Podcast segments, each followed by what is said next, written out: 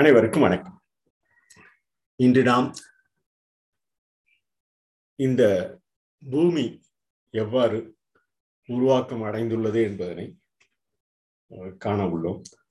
இதுவரையில் ஆயிரத்தி முன்னூத்தி எண்பது கோடி ஆண்டுகளுக்கு முன்பு தோன்றிய இந்த பேரண்ட அதிர்வு எவ்வாறு சூரிய மண்டலமாய் அந்த சூரிய மண்டலத்தில் எவ்வாறு ஒவ்வொரு கோள்கள் இந்த பூமி போன்ற அந்த கோள்கள் எல்லாம் எவ்வாறு உருவாகியிருக்கிறது என்பதை பார்த்தோம்.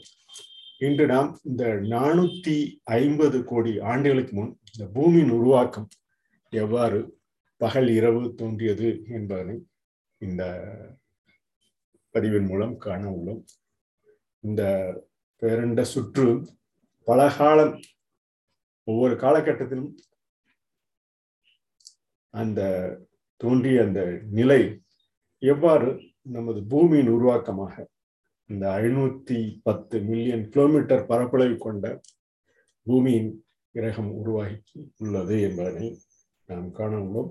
இவை எவ்வாறு தன்னைத்தானே சுற்றி அந்த சூரியனையும் சுற்றி வருவது இவ்வாறு ஒவ்வொரு எதிரெதிர் துருவ பருவங்களை நிலைநிறுத்துகிறது என்பதையும் இவை இந்த சாய்ந்த சுற்று அச்சில் நாள்தோறும் சுழற்சியில் கிழக்கு நோக்கி அந்த சுழலும் அந்த பகுதியில் எவ்வாறு பகல் இரவு ஒவ்வொரு நாம் இருக்கும் ஒவ்வொரு இடத்திலிருந்து எவ்வாறு உருவாகி உள்ளது நமக்கு எவ்வாறு ஒவ்வொரு இடத்திலும் அந்த உதிக்கும் அந்த பகல் இரவு சூரியனின் ஒளி கதிர்கள் நமக்கு அந்த காலையில் ஆறு மணி கிட்டத்தட்ட உதிக்கும் அந்த சூழல் எல்லாம் இந்த பூமி தன்னைத்தானே சுற்றி கொள்ளும் அந்த நிலையில் இந்த சூரியனை சுற்றி வரும் அந்த பாதையின் வடிவினில் ஐநூத்தி பத்து மில்லியன் சதுர கிலோமீட்டர் பரப்பளவில் உள்ள அந்த பகுதிதான் நமக்கு பகல் இரவு என்ற காலகட்டம் இவை தோன்றிய காலகட்டம் கிட்டத்தட்ட நானூத்தி ஐம்பது கோடி ஆண்டுகளுக்கு முன்புதான் என்பதை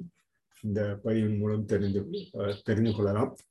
இந்த நானூத்தி ஐம்பது கோடி ஆண்டுகளும் இந்த ஐநூத்தி பத்து மில்லியன் கிலோமீட்டர் பரப்பளை கொண்ட அந்த கிரகம் பூமியின் உருவாக்கம் ஆக உள்ளது. இந்த இந்த படத்தில் உள்ள இந்த பகுதி எல்லாம் ஒவ்வொரு பகுதிக்கும் எவ்வாறு போய் சுழண்டு கொண்டு அந்த சுழற்சியில் ஏற்படும் அந்த நிலை இவை எவ்வாறு அந்த ஒவ்வொரு கால நமது நிலையை அந்த அறிந்திருக்கும் ஒவ்வொரு பருவகாலம் நமக்கு உருவாகி உள்ளது என்பதை இந்த படத்தின் மூலம் நாம் அறிந்து கொள்ளலாம்.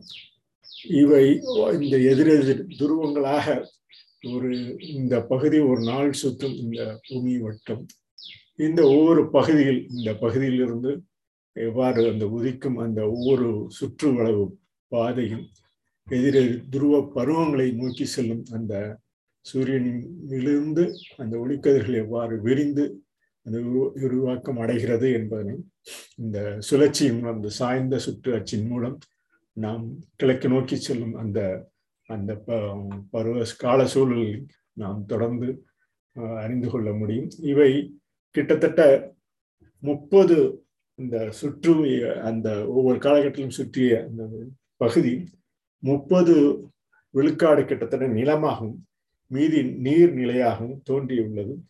புவிக்கு கிடைத்த ஒரு அரும் சாதனை.